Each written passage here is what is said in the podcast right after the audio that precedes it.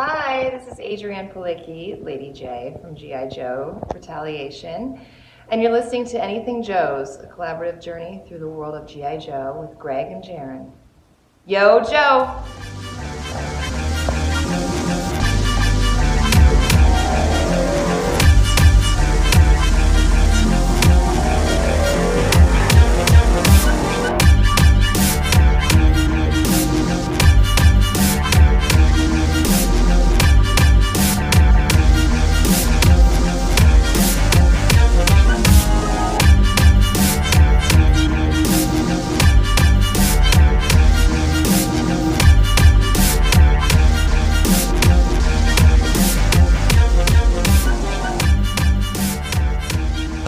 Everyone, and welcome back to Anything Joe's, a collaborative journey through the world of G.I. Joe. My name is Greg Engel, And I'm Jaron Decker.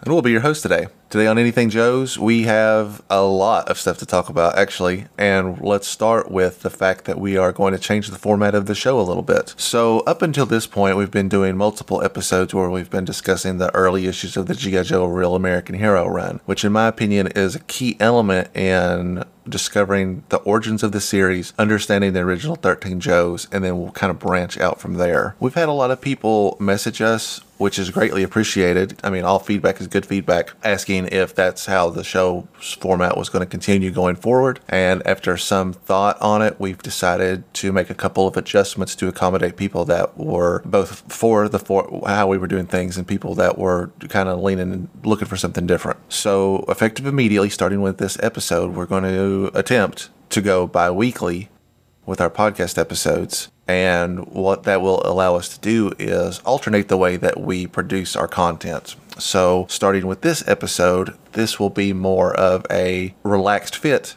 content type episode where we will discuss news, things that we've acquired recently, and any spillover from our previous episode because we will continue to do the comic on alternating weeks also. So, for example, if you listen to our last episode, which was on issue three of the comic, it delves into the science fiction elements of G.I. Joe. So, if there's anything that doesn't really fit in that time frame, we'll kick it over here and can kind of uh, expand on it. And I think that will give us a lot of room to kind of breathe a little bit. I miss talking about the news items and kind of discussing what's going on currently in the G.I. Joe universe, but I don't want to abandon the comic series. It's not my intent to do 155 consecutive issues of the comic because it would, I mean, it would take like six years to get through all of them. But because the primary focus of the podcast is to educate newcomers, and I include Jaron in that, even though he's learned a lot already in the small window that we've done, I wanted to cover the issues specifically before new characters get introduced. And then I have an idea in my mind about some stories that take place kind of chronologically in this era, but weren't produced at the same time. So we'll probably take a break, look at some other stuff, and then kind of dive through them in smaller patches as we go. And then eventually we'll reach a point where the cartoon is uh, incorporated, and I want to touch on that as well. And so I do want to take a moment and thank everybody that reached out to us and send, you know, they sent us messages and talked to us. We got a lot of people asking, we get a lot of people on the regular asking if we're still making episodes um, because we do tend to have a, you know, about a 30 day break in between just regular podcast episodes. And so what that was telling me was that the majority of the audience that listens had a, you know, a desire for more regularly created stuff. And so we're going to do our best to do that. We're going to, I'm going to give it, I'm going to give us a little bit of a leeway and say around the first and third week. So somewhere in that time frame is where I hope to get the episodes out. And then maybe as we continue to improve our skills, it'll be a little bit more punctual, I guess is the best word for it. He's I say that as it is 3 a.m. and we're recording this one to try to get it out as aggressively as possible. So, and also, I guess I want to go ahead and take a moment to kind of put the call of action out early on. If you are listening to this episode and you have it, if you have it in your heart to write a review, that really helps the algorithm. It helps us get uh, more view, more listeners. If you're watching this on YouTube, uh, you know the drill. Like, subscribe, share, comment. If you're uh, a flight stewardess, maybe consider putting our YouTube channel on as the in-flight movie. Do you work at Best Buy? Put one of our episodes on. All the TVs in the episode. Are you infamous hacker Zero Cool from the 1990 documentary Hackers starring Jonny Lee Miller? Perhaps change the public access channel to play one of our episodes. Anything that you can do that like that helps us tremendously. It's not really a numbers game for us because I'm happy with a small dedicated base of people that want to engage with us, but we want we do want the awareness to be out there and these kind of things help. Now, if you heard all of that and you were like, I do really like these guys, but I just want don't want to do any of that. Uh, listen, it's me, your best friend, Lazy Greg. I get it. if you don't want to do any of that, I understand. And I'll say it bluntly that just the fact that you chose to spend your time with us is something that we greatly appreciate. Uh, otherwise, we would just be casting it out into the void, and my wife would be correct that I'm just wasting my life. So, with all that said and done, uh, let's go ahead and get right into it. And the first thing we're going to start with is news items. So, we haven't really talked about what's been going on recently, but there's some pretty big news that's come out in the last little bit. And the first thing that I want to talk about is the Wizards of the Coast reveal. So, Wizards of the Coast revealed a new G.I. Joe digital game concept, and they showed two pieces of art that are promotional images for it. I would, or behind the scenes, I guess is a better way of looking at it. So let's take a quick look at these two pieces of art, and I'm interested in getting your thoughts on it. Wizards of the Coast did a, a G.I. Joe trading card game back in 2014 as well. That although I'm not uh, really familiar with, I do rem- I know the art very well because it seems like it lives on via the internet for quite a long time, and it incorporated tons of characters that were like really C-listers, which is kind of what I like the most about it. This, on the other hand, looks like it's gone they've really gone in a different direction and they have been given a lot of freedom. So let's take a quick look at both of these pieces of concept art and we'll start with the one where they're in the desert first. So let's start with the let's start with the big takeaways. That is almost certainly a HISS tank that is it transforms apparently.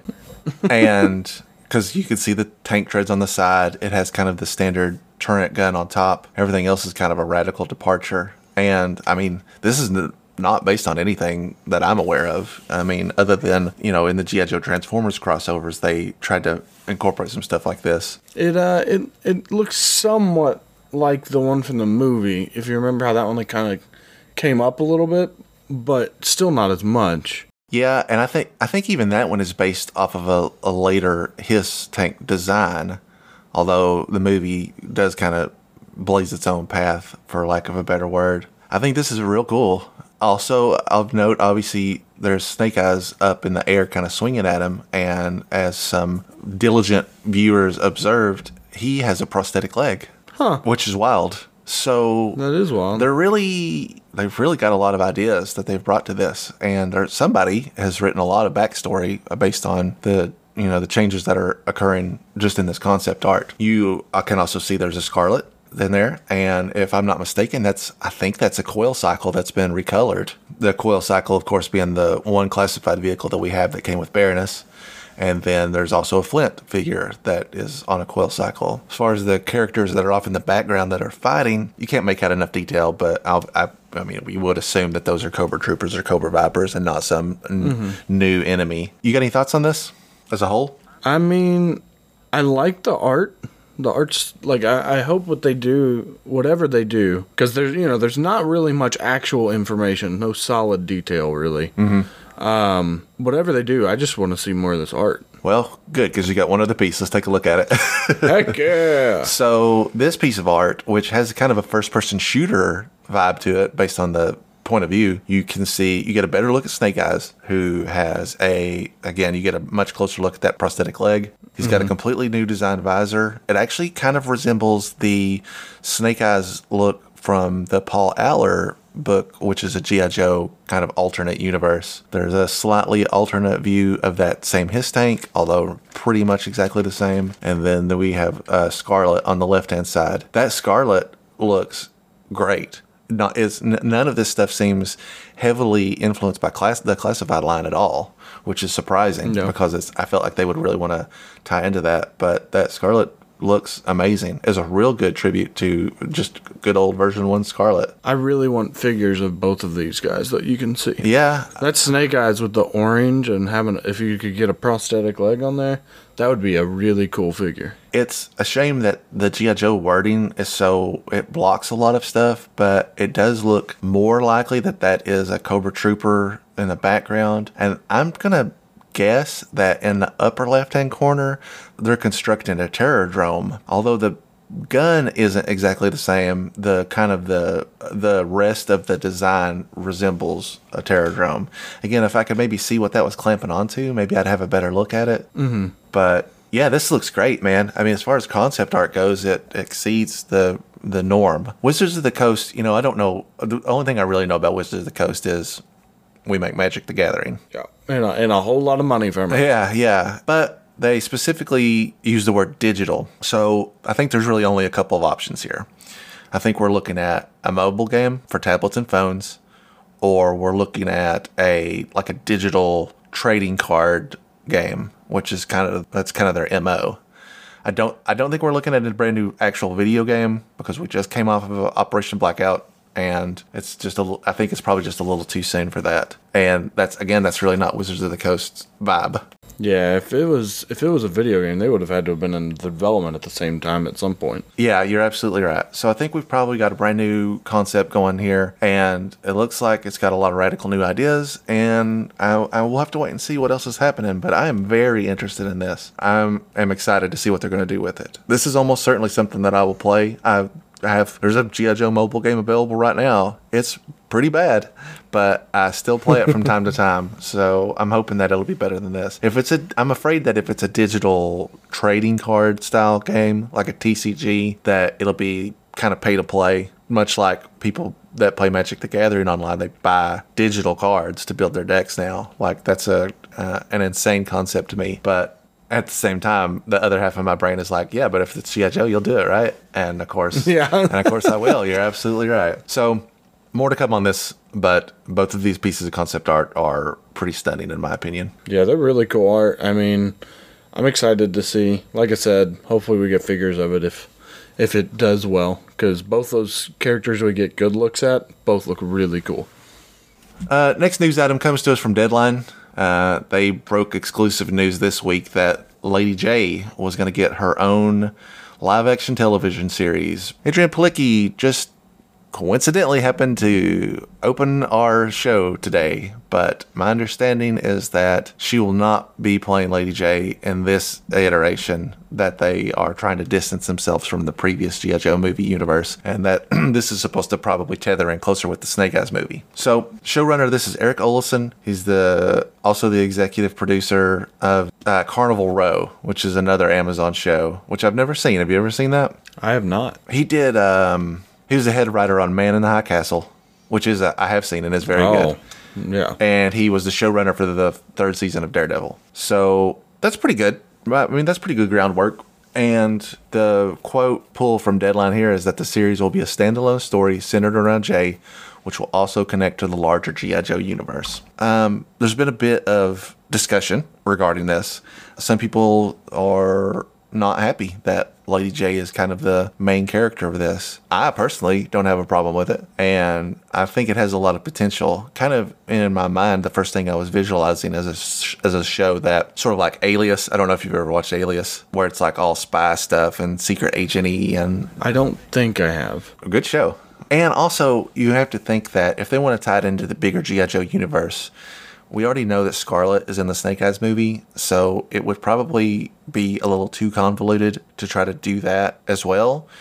Uh, and they probably want enough freedom in a television series to, to operate independently. A lot of people, and not unfairly, wanted to see the Chuckles story that is very well known from the G.I. Joe Cobra IDW run. They've been saying for a long time that it should be adapted for more of a multimedia project. But I'm not sure if Chuckles has the long reaching effect that casual viewers would be into. Whereas Lady J who is really doesn't have enough of a backstory to be locked down and is still a popular character. Like I know Lady J kind of gets sidelined by Scarlett and Baroness a lot, but she's still popular enough to pull a show like this and be popular.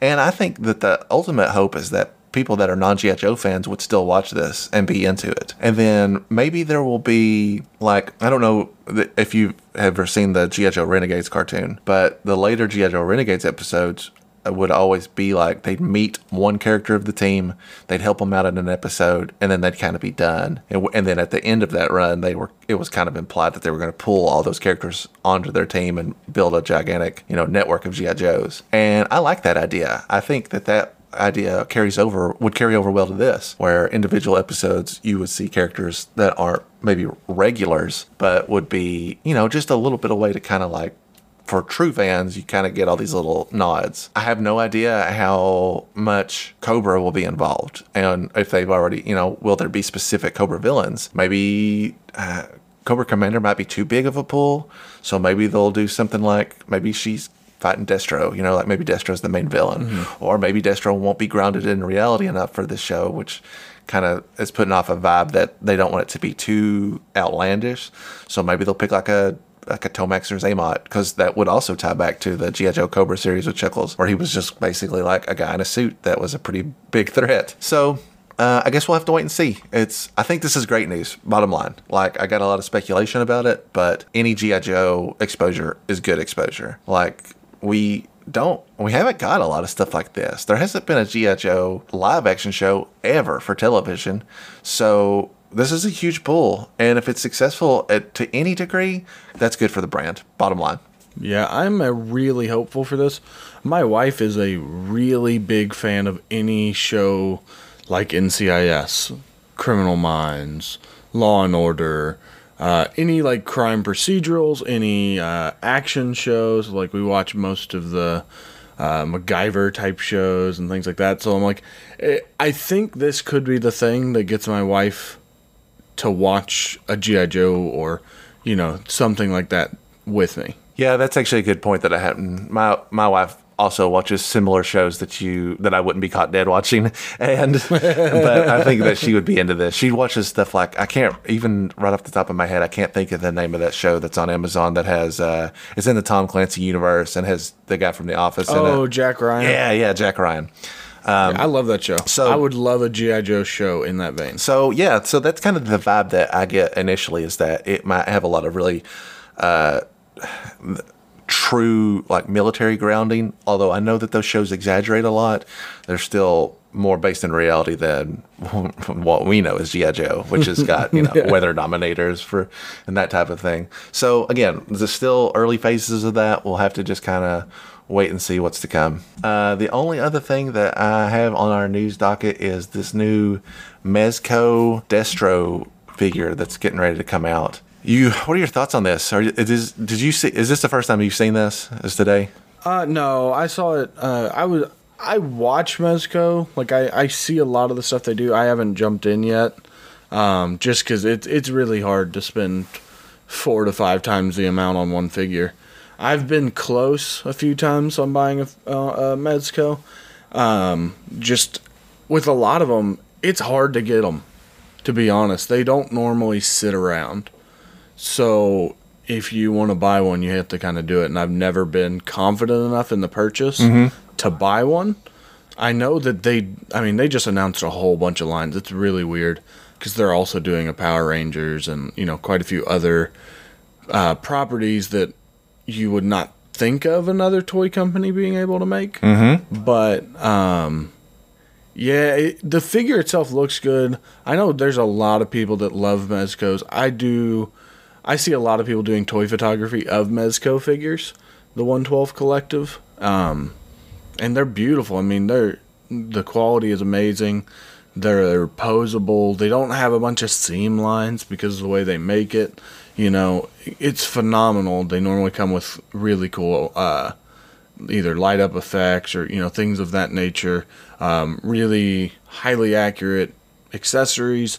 It's just nothing that I've got into, and I don't want to start getting into this one because I'm worried that they'll end up making a whole lot of these. What are your thoughts on the idea that this is a basically a second six inch line of GI Joe figures? Don't does do you think that's counterproductive to what they're trying to do with classified? Like they're basically competing against themselves? I don't think so, just because a lot of people only collect Mezcos or only collect the other thing. I mean, I haven't seen an actual solicitation for it yet, but this is going to be probably a hundred dollars or so, you know. And to me, I don't look at those as competing because it's it's the same thing as like if you once you get up to like the Hot Toys level, they're so radically different. It's more of a like I wouldn't be taking this out. Like I wouldn't take it out and go outside and take pictures with it. I would not be playing with it. Whereas with the classified line, other than the Cobra Island figures, I'm not worried about breaking them because I know I'll eventually get another one if something happens. Um, plus, I think that we we've gotten so much of a demand, and there's been such a lull for a while on GI Joe that seeing more takes and more iterations is going to be a good thing ultimately. Yeah, I think you're right. And I have mixed feelings about this figure. I don't I neither love it or hate it. I don't love the $100 price point, but that's never really held me back on something, you know, that I got to have. The only thing looking at this figure, you know, a lot of people were talking about it has two heads. And the head where he is like smiling has kind of uh, rubbed people the wrong way because it doesn't really express, it's not really a Destro expression that you're used to seeing. It doesn't really, mm-hmm. that's not really his demeanor. And then also, this, you know, popular continuity is that Destro wears a mask. So the mask would not reflect emotion like that. But I think in the interest of emoting, like in the cartoon, he, I mean, really, uh, in in most media, a dude that's just wearing a mask that never moves his lips is boring. Mm-hmm. So in the cartoon, the you know they basically did react like this, and in the you know original Rise of Cobra movie that nobody likes, it was more well actually you know, and I'll back that up also in the IDW reboot, he it is not really a mask; it's more like a like a Terminator Two style metal, liquid metal that like yeah. grafts to his face. I don't think it's too outlandish, and I do think the second head does look like a mask. It's very non like there's no emotion really in it, or not a substantial amount. Yeah, and there's like very sharp points on the cheeks and on the eyebrows. Mm-hmm that that one head looks a lot more like hey look this is going to be the traditional which and i think that's cool because i think it gives something for people that are into the cartoon and, and then there are people that want a more authentic look the only thing that doesn't really like jive with me is that they use like a real cloth for his outfit and i'm not real familiar with mezco stuff but i'm not a big fan of that it has like that gives it like a mego feel mm-hmm. i don't know i got i got a when they nail down the price point that will be a big factor and I do like it. I just don't love it. So I got to think about it some more. I got to look at this picture uh, over and over. Those the soft goods are cool. They you know that way you don't see the seams and stuff. They put that underneath, but it definitely I can see why you would think Mego. Um, I think this is going to be one of those things that will take off some of the frustration with the classified line and the the Cobra Island line because if people think it's hard to get a hold of Cobra Island troopers and stuff like that, this is going to be a whole new ball game. Because mm-hmm. normally these things go up, they go right back down, and then they're immediately two, three times the price. Which is, you know, on this thing you're talking probably anywhere from, I, I think probably reasonably seventy nine to one hundred and nineteen, depending on what they pack it in with. If that's all the accessories that we have is the two guns and the swappable heads, then you know probably cl- lower on the spectrum, but these things are crazy. Uh, and there's a dedicated fan base to it.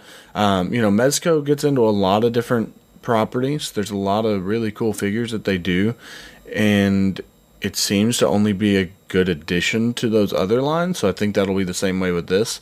I'm excited to see, uh, but if I was going to buy a Mezco, I don't think Destro would be the first one I did.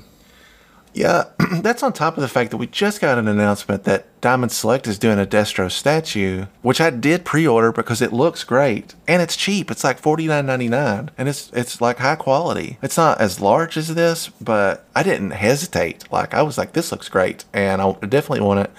And it was it was like a it's like ten inches tall. So I'm kind of getting an overflow of Destro stuff for no apparent reason. That'll be another thing that I have to factor in. As I'm like, well, I just bought a, a, another Destro thing. I mean, I don't. There's nothing against Destro, but I don't want to be swimming in Destro stuff. Mm-hmm. So yeah, again, that's another one that I'm going to have to see a little bit more on. Just in the length of this conversation, mentally, I'm like, I'm probably going to get this right, but I'm not really super excited about it. And that's not a slam at Mezco. I just it just doesn't get me hyped up as much. as not as much as that statue does. And there is one last thing I want to mention before we move on, and that is that today, actually at the time of this recording, they announced a. Uh, I might mispronounce this, but the Kotobukiya Bishouju series. That's almost certainly wrong. I don't know. That was really good though. That's way better than I would have done. So, are you familiar with these? They do these like it's like heavily anime influenced Japanese sort of like not pinup girls, but like uh, bombshell figures.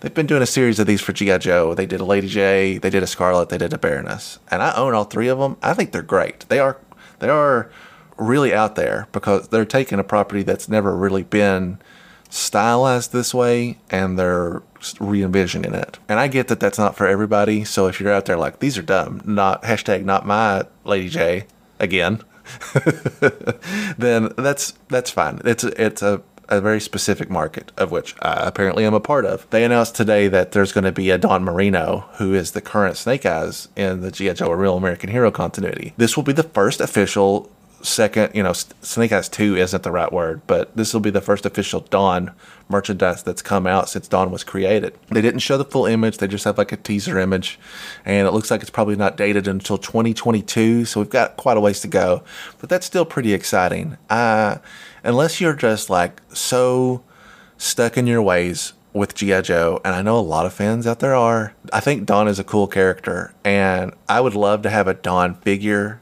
uh, almost of any scale. So it is weird that this is the first thing that gets made, but I'm looking forward to seeing this full reveal, and I will probably get it. And it Dawn it kind of lends herself more to this style of design than some of the other ones that's been made. So again, something we'll just have to kind of wait and see. All this news is pretty fresh, not a lot of super details. So, you know, we're just kind of speculating, but that's what we do best. so that's the news. Let's move on to recent acquisitions. So, what you been buying, Jaron?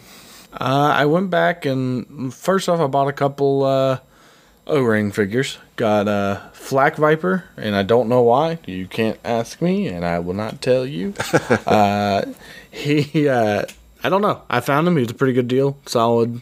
You know, um, body wasn't all busted up, and I thought he looked cool, so I bought him. Does he have his backpack? No, That's a shame. That's like a defining feature. Uh, I'll I'll eventually track it down probably, but no. So this was just the figure. Then I got a uh, muskrat. He was complete. Um, I picked him up from Roma Collectibles. Here, there's our obligatory Roma Collectibles uh, mention. Someday they'll pay us. That's the dream, right? No. Uh, so I picked him up from from Roma, and I also picked up a sci-fi from Roma. So, um, you got that from their online store, right? Correct. Is Yeah. that is that a version one muskrat with the green and the green? yes? Great figure. And but that's Green green with the black uh, kind of gear on him. But that sci-fi is is not. You already have an original sci-fi, right? Or was this your first? This was my first, yeah. So I put him. So also in green, just of a different shade. Yeah, he's badger green. Yeah. I like to call it. Yeah. which is why I bought him because I was like, you know what? He looks weird. The badger looks weird. I'm gonna put them together. Which, for all of you listening, I know how uh, how important the badger was to every single listener. Um, it is no longer with us. Oh yeah, you want to tell this story real quick?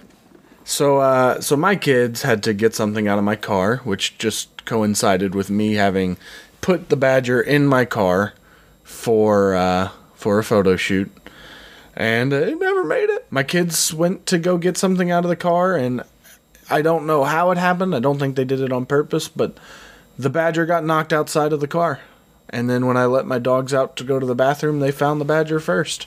It was uh, it was disappointing to say the least. Maybe they thought it was a real badger, and so they were like, "We got to hunt it because it looks Yeah. because it looks just like one. It's so identifiable." Yeah, it's it's identical to a real life badger. So, um, uh, yeah, I am in the market for more badgers, which I already was, but now I need to replace one. So, uh, it was you know what it made it not even two episodes. yep, a good long lifespan.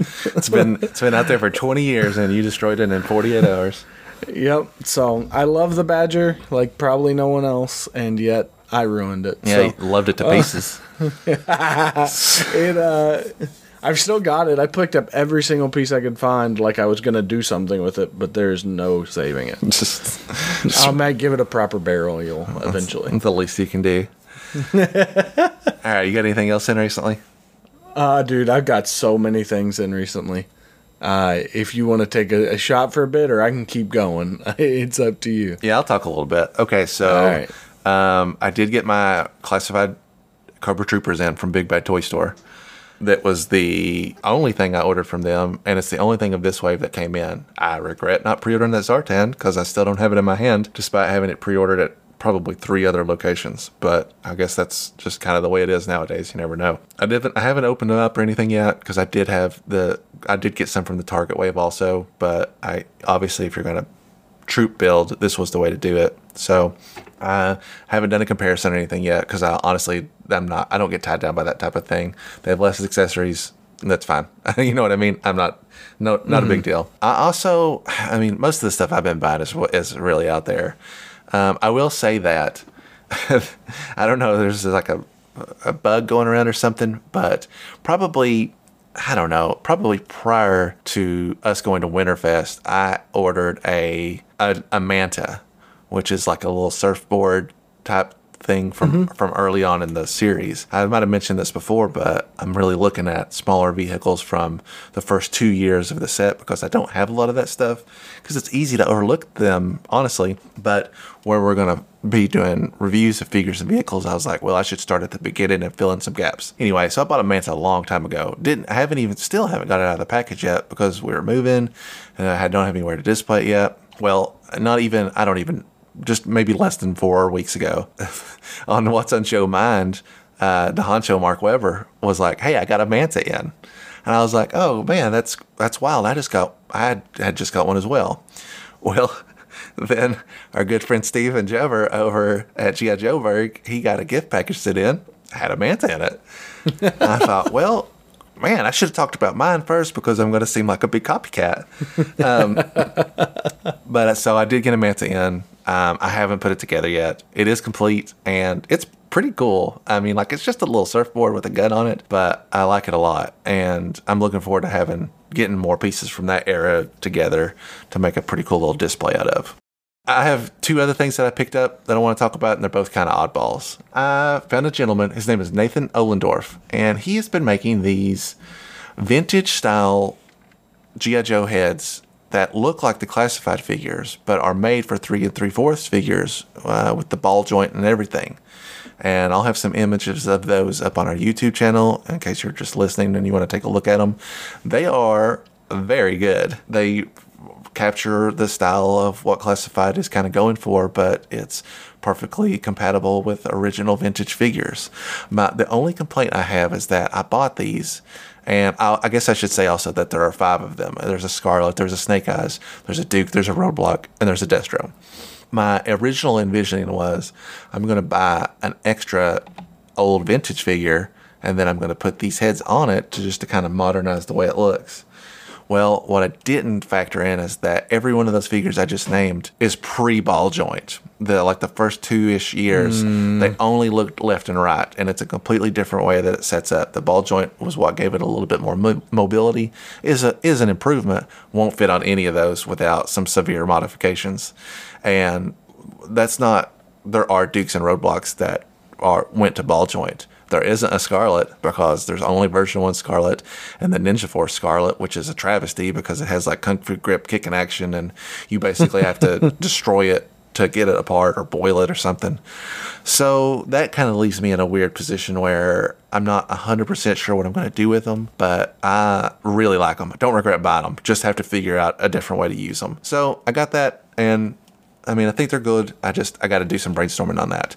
And then the last thing I got was uh, a Full Force was running a news thing, and they shared this thing. I've never heard about it. I do not have proper information on it, but this gentleman's name is Toyfinity.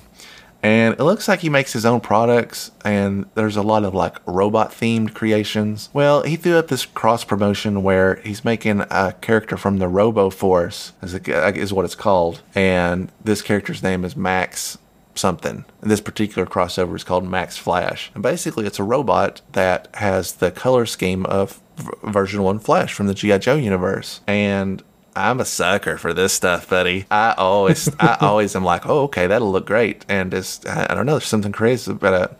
So Uh, I picked this up. It came in today. And what this picture doesn't show is that there was actually there's a ton of customization to it. It's practically DIY.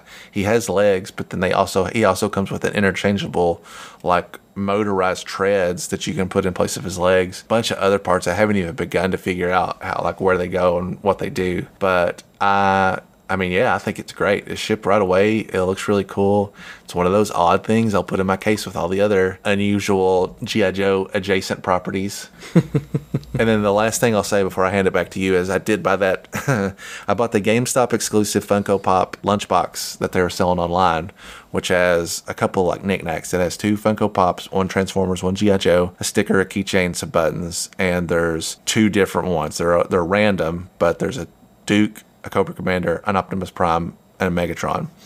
And there's an unboxing. Don't you spoil it for me. There's an unboxing video that's live right now on our YouTube channel that you can go watch and you can see which one I got. And it was, it's cool actually. The lunchbox is fantastic. But yeah, check that out if you have time. It's only like, it's a very short, it's like less than 10 minutes. It's a good, it's a good watch.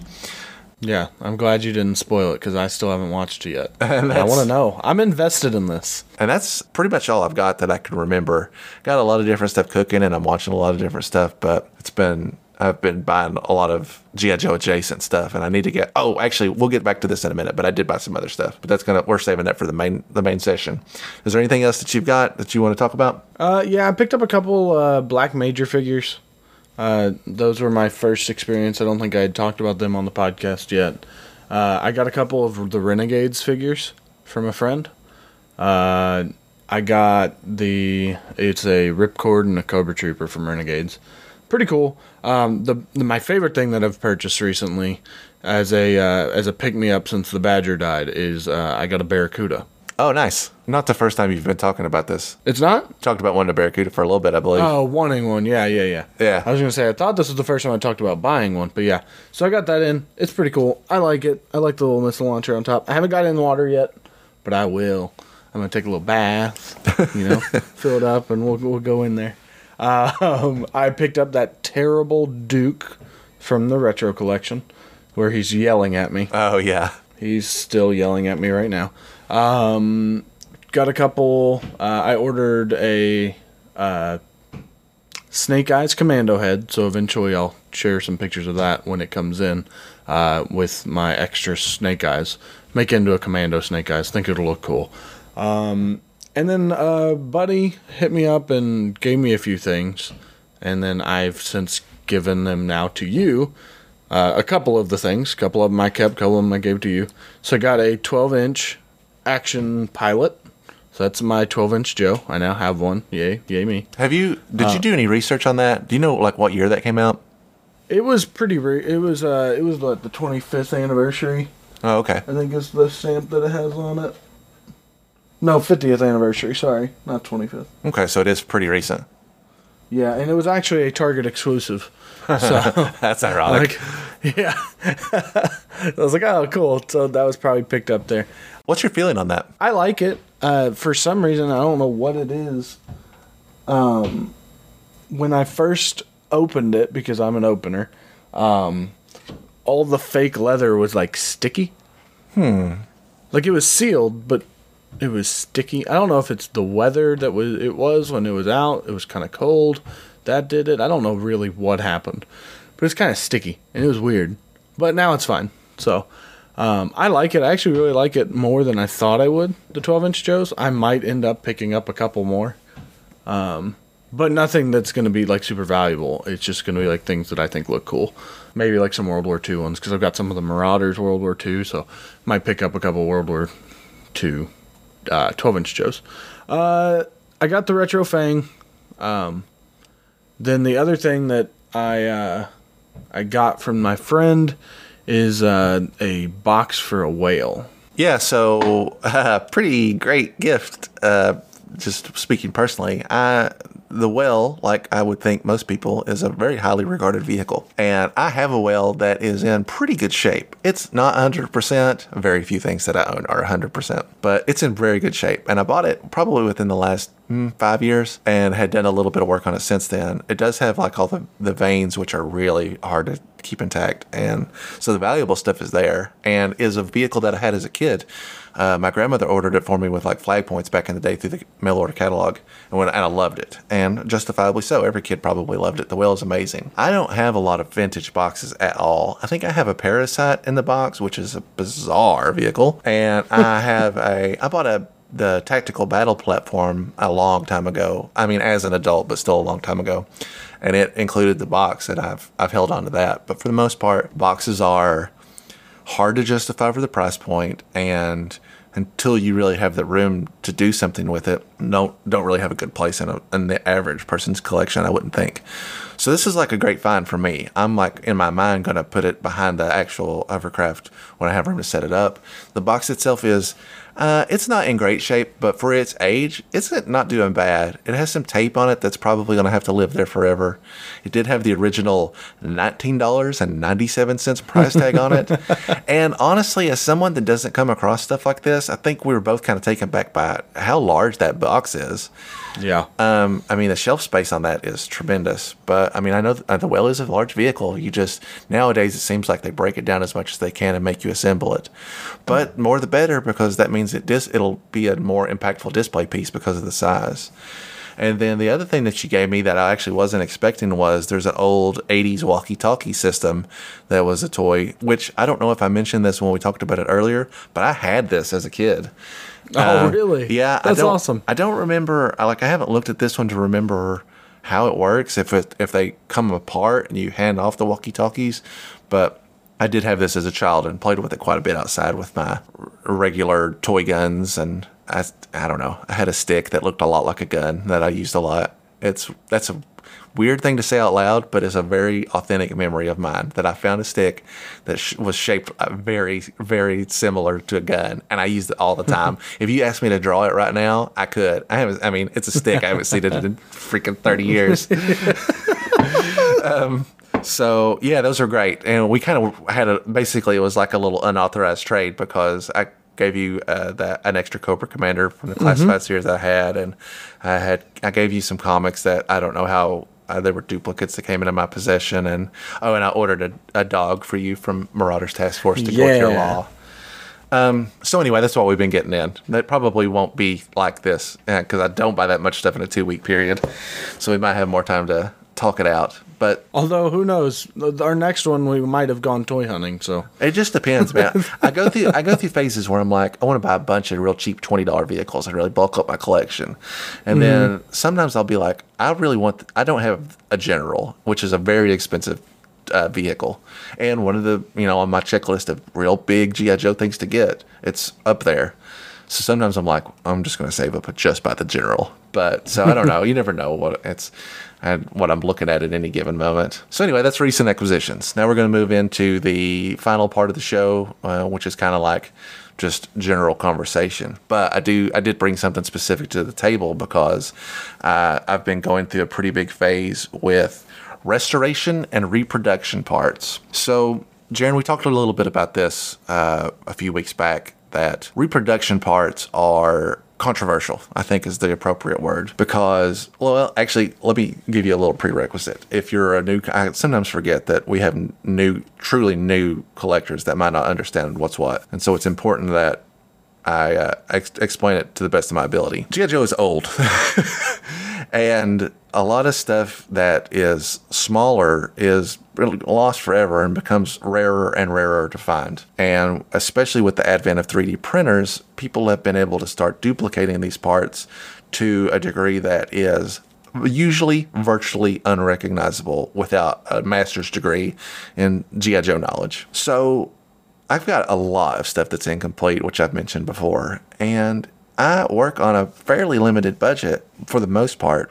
So reproduction parts for me are like a key way for me to have a display that is complete without breaking the bank. And I can give you several examples of stuff that I've purchased very recently. Like a big a big topic is the original version one Firefly came with a walkie-talkie. This walkie-talkie, if you've never seen it, is tiny. I mean, it would fit on your pinky nail. It's very small. Didn't connect to anything. As easily a lost piece.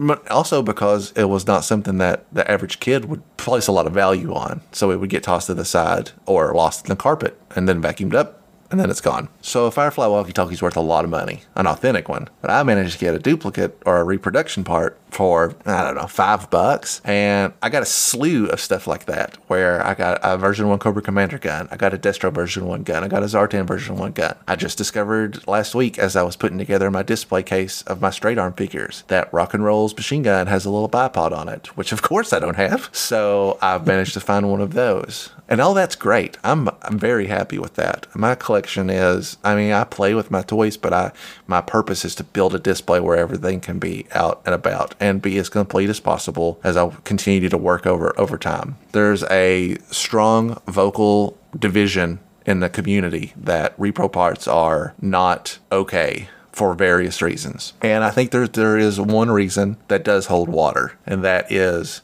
using a repro part and selling it as an authentic part and making a lot of money. And that's a justified issue with reproduction parts. I mean, it it's real. It happens for sure. And you again, like I said, sometimes it's so impossible to tell the difference between the two that you might not know it until you actually have it in your hand.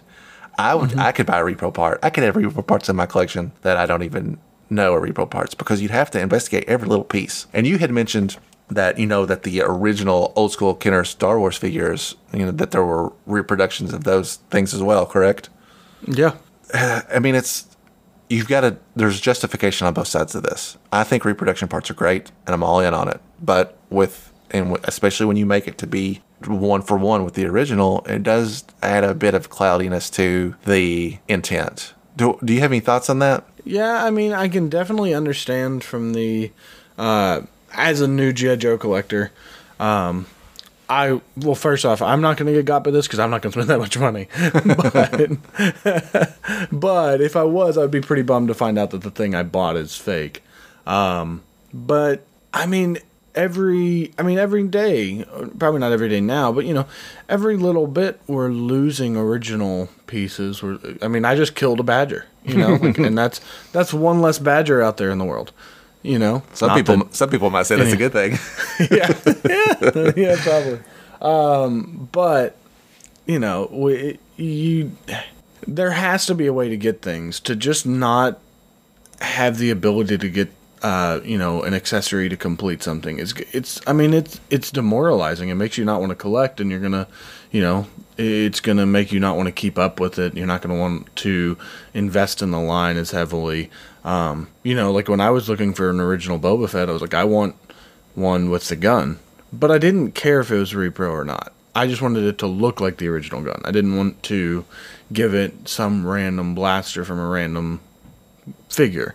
I wanted it to be the correct one, but I don't care necessarily that that's there. As long as the figure itself is original, I'm fine with it. Um, all the accessories you can put repro for me. I don't really care that much. Um, but like I said, I can understand why people wouldn't want this to be a thing. Um, I wish there were a way to make it more easily accessible, and I wish people weren't crappy and tried to take advantage of people. But you know, it's one of those things that if you're going to put that much money into something, you know, you're going to have to do some serious research.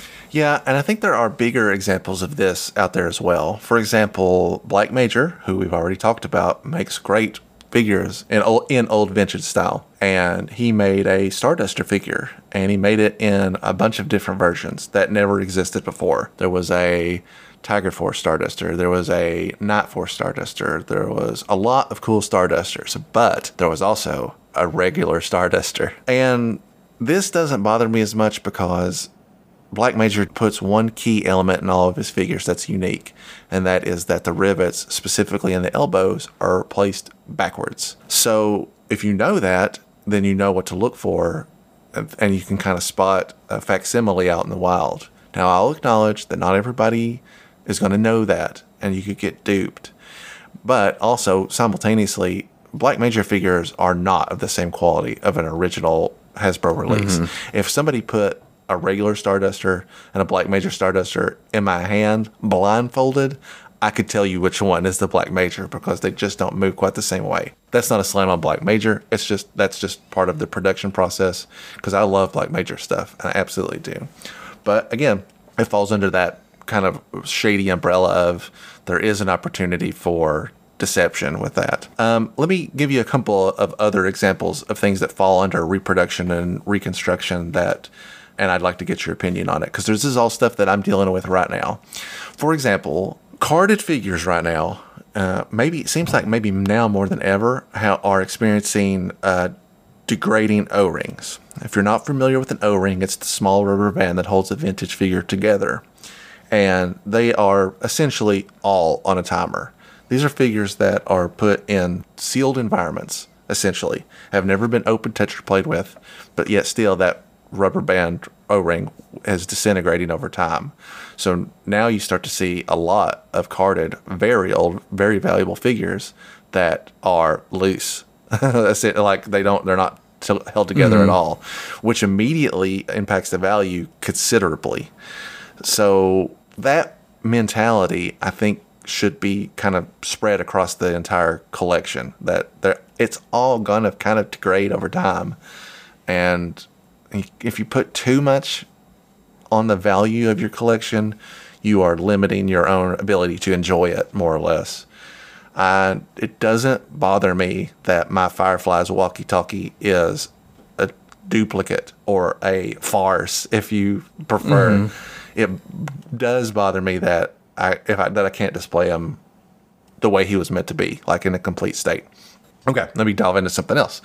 Uh, I've been working on restoring my USS Flag, which is a lifetime thing to work on. It's a project that I've been working on for a decade, for seriously, because I got mine in a pretty big state of uh, it needed a lot of work when I picked it up, and over time I've built it up to become uh, it's pretty it's in pretty good shape. I've replaced a lot of things. I've bought a lot of small pieces here and there. I've built it up to become it's not complete still, but it's getting pretty close. Close enough that I started to look at pieces that are missing for it that are so valuable. It's outlandish to consider buying an original one. And if you own a USS flag, you probably know that I'm talking about the fantail railing. Fantail railing is a small piece of railing that goes kind of underneath the USS flag on the end of it. And that's it. That's just a rail piece that's supposed to keep your GI Joes from falling into the water while you're moving. and it's very easily lost. It probably broke off pretty easily. I don't think I've ever seen a real one. Well, I found a dude that made one, so I bought it. I, and it turns out he made a lot of stuff, so I bought a lot of stuff. I bought those little radio antennas that are commonly missing. I found he makes a chair for the little toe thing that goes on the USS flag. There are little clips that go into the board of the flag that hold it together that are completely you uh, you don't even really know they're there and are very expensive to get authentic ones. so I bought some 3D printed ones just for the structuring issues of it. I could go on and on. I mean, I probably bought oh, um, my flag is 10 to 15% not not original anymore. How much does that affect the value of the flag? I don't know. I, I, because I never I will they will bury me with it. So who cares? um, well, and so okay, so let me shy away from that because we've talked a lot about reproduction parts a lot. Let me talk about some other elements in restoration and reproduction that have are kind of in a gray area. And one of the other things I'm trying to do to re, to restore my flag is I bought a repro set of stickers to replace all the stickers on it. If you've ever owned a vintage GI Joe thing that has a sticker on it, you know that they're they get dirty, they peel off, they don't stay, they weren't applied right in to begin with. There's a lot of residue there. It's a, it's a lot of work to keep one looking authentic permanently. My flag is no exception. My flag is wrinkly, it's missing stickers, it's gross. So I thought I'll peel these off, I'll clean this up, I'll get a fresh set of stickers, and it will look very good as a result. Am I doing something deceptive in this process because they're not original stickers? And there's no right. I don't think there's a right answer to this, frankly, because I'm I'm making all de- my decisions on what I want for my collection. You know, I, there's I'm if anybody sells my flag, it again will be after I'm dead, and that's on my family.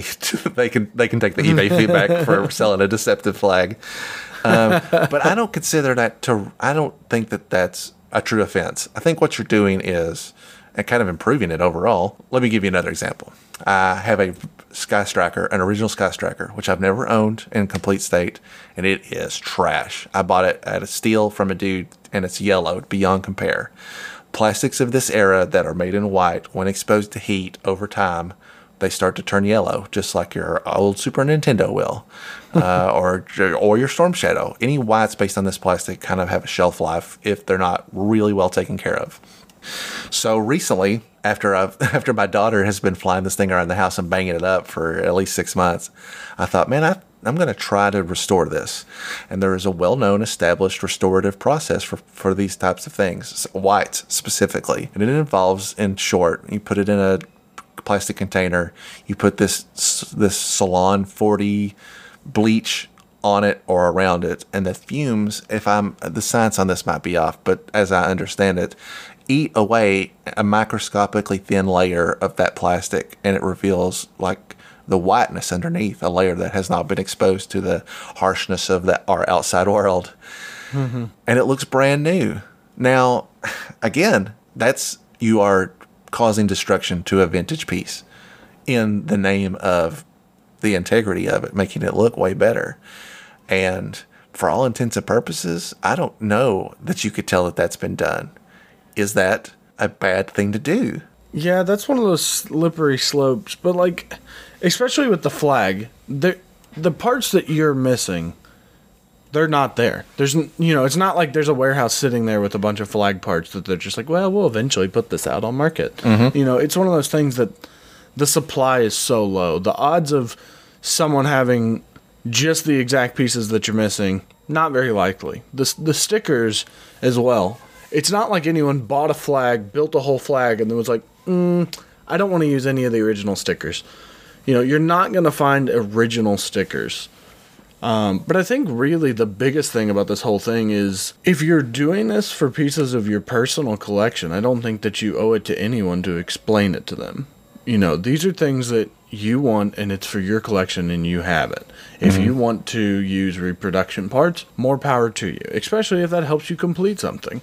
Um, now it's different if you were going out and you were doing all these things and then trying to pass it off as original and you're doing it just to sell it and then it's I mean just egregious and terrible.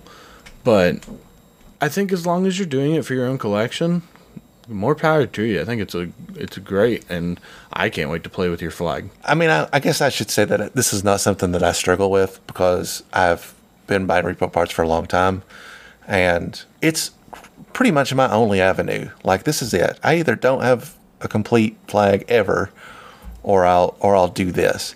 And and I think that it kind of will it lengthens the lifespan of the line, which is already kind of stretching it to survive as people let their badgers get eaten up by dogs. so yeah. Yeah, so I do I do think it's I think it's interesting and I, I would love to hear from the our listeners like what are your thoughts on repro? Do you have repro parts in your collection?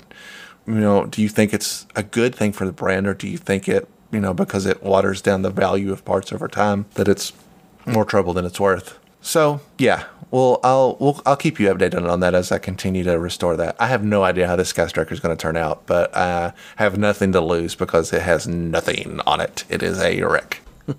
so that's going to do it for us. I want to take a moment and thank all the other great GI Joe podcasts that are out there. If you have, if you're not listening to GI Joe Berg, Order of Battle, What's on Joe Mind, Talking Joe, Joe on Joe, uh, Longbox Crusade, uh, those guys are all putting out great content that I listen to and you should too. And thanks to Psycho Drive In for hosting us on the regular and promoting us. Um, and that's it. Thanks so much for listening. Uh, if you have feedback on the way that the format was changing, feel free to write it and let us know. If there's something that you'd like to be included in these episodes, I'm all ears. Uh, give it to us and we'll see what we can do. Make this content not just for ourselves, but to share with you guys and connect with other collectors in the community. Thanks so much for listening, and we hope you'll join us here next time where anything's available for discussion here on Anything Joe.